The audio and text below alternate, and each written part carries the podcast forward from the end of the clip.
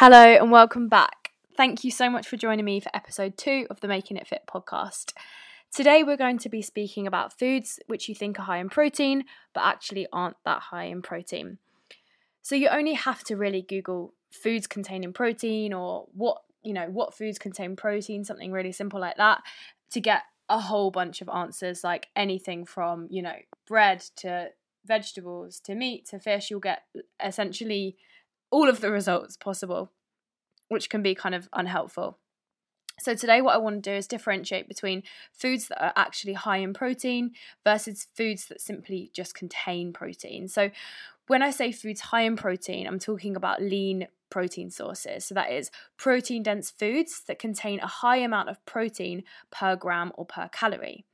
So for example, we're talking about things like um, fish and chicken. Obviously, they're the really obvious ones, low-fat yogurt, all sort of things like that. So if we look at those, so let's take um, like a zero percent um, fat Greek yogurt, for example. So, you know, from your brands like Skyr and all those sort of like Icelandic ones, you only need to have, I think it's around fifty calories um, of that sort of food to get around ten to fifteen grams of protein. Um, so you can see the ratio there is quite high in terms of protein, and that's something that we would con- uh, consider a protein-dense food or a food really high in proteins or a lean protein source. There's lots of ways to say it.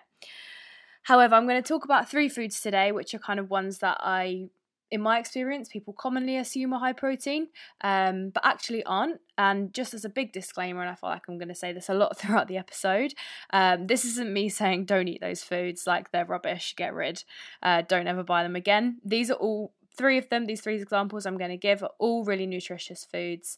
Um, it's just that when we're thinking about high protein foods and we're thinking about, you know, structuring our meal around a high a source of protein um, to get, you know, whether it's twenty, thirty grams per meal that we're aiming for, this probably isn't going to be your best bet as that main source of protein within that meal.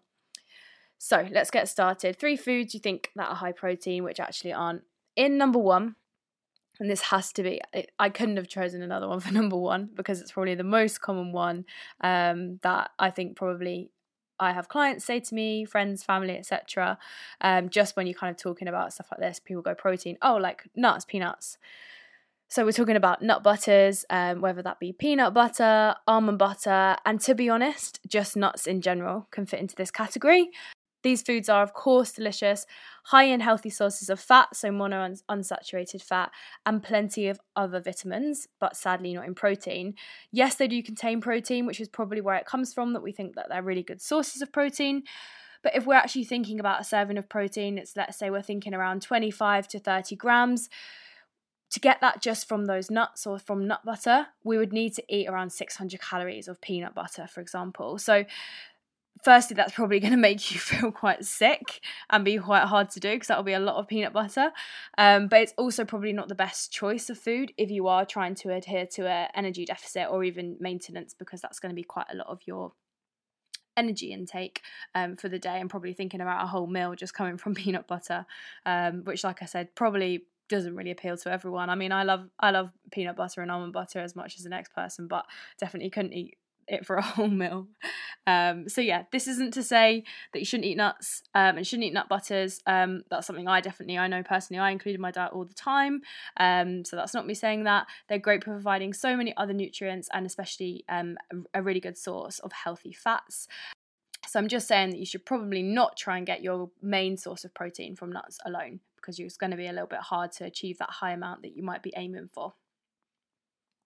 Number two, so next up we have chia seeds. I remember a time when me and my sister, I don't even know how old we were, we were about like in school, maybe kind of G C S E age, and we would prep these chia puddings for breakfast all the time. We didn't even make them nice, like it, you know, you know you go into Pret and you get those like mango compote, chia, and they're lush, they're so good, and we just literally made like chia seeds soaked in almond milk, and sometimes they wouldn't even soak up all the almond milk because we had the ratios well off, so it would just be like chia seeds floating in in almond milk. Jodie, if you're listening, you'll know exactly what I'm talking about. Um we didn't even like it that much. I think we just had it drilled into us that um it was some sort of kind of miracle food. I know that t- sort of time when all those like superfoods got really popular. um I'm doing that in inverted commas. Um but again, not the best source of protein. really, really high in other nutrients, so things like fibre. Um, so this isn't me saying not to eat chia seeds or they don't have a place um, in your diet, but rather in the context of high protein, they're not going to be kind of the best bang for your buck. So with that food, we're looking at, again, around six hundred calories, but this time for only fifteen grams. So yeah, that's a lot of seeds, a lot of seeds that you've got to eat. So fifteen grams of protein, you're going to have to eat around six hundred calories worth of those seeds, um, which again, probably probably quite boring, and probably a lot of uh, a lot of seeds floating in milk if you didn't know how to make it right, like me and my sister didn't when we were younger. Cool. Finally, then number three is spinach.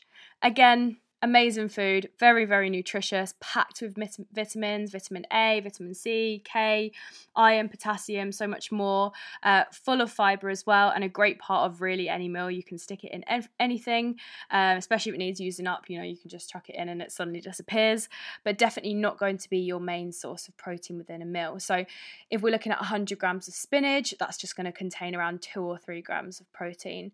Um, so definitely include it, without a doubt, um, but aim aiming to get your main source of protein from elsewhere, because you're not going to get very much from just that spinach alone.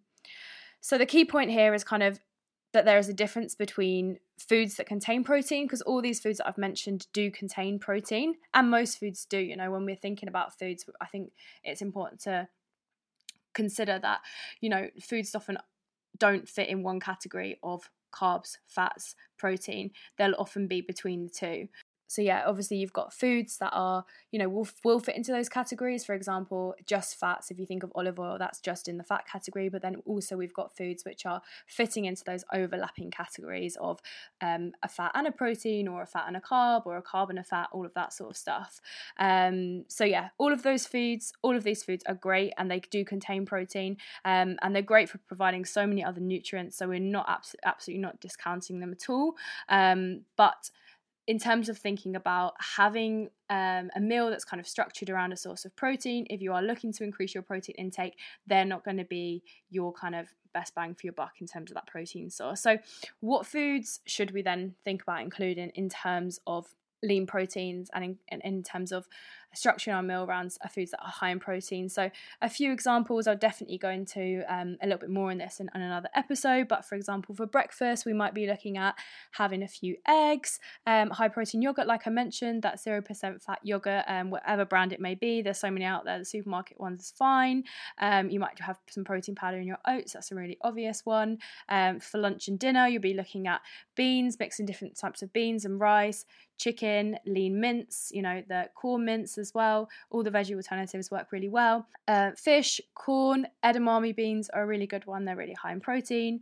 Um, tofu and tempeh, um, and then light cheese as well is a really good one. So again, with the yogurt, the low fat options of dairy um, are often lower in fat and a little bit higher in protein as a result. So if you're not sure why I'm talking about protein or high protein anyway, and you're just a bit confused, like why is this relevant, um, do take a look on my Instagram. I have lots of posts about um, the kind of benefits of eating more protein and how much protein that you, um, you might want to include in your diet, um, or stick around and I'll definitely do an episode on this very soon.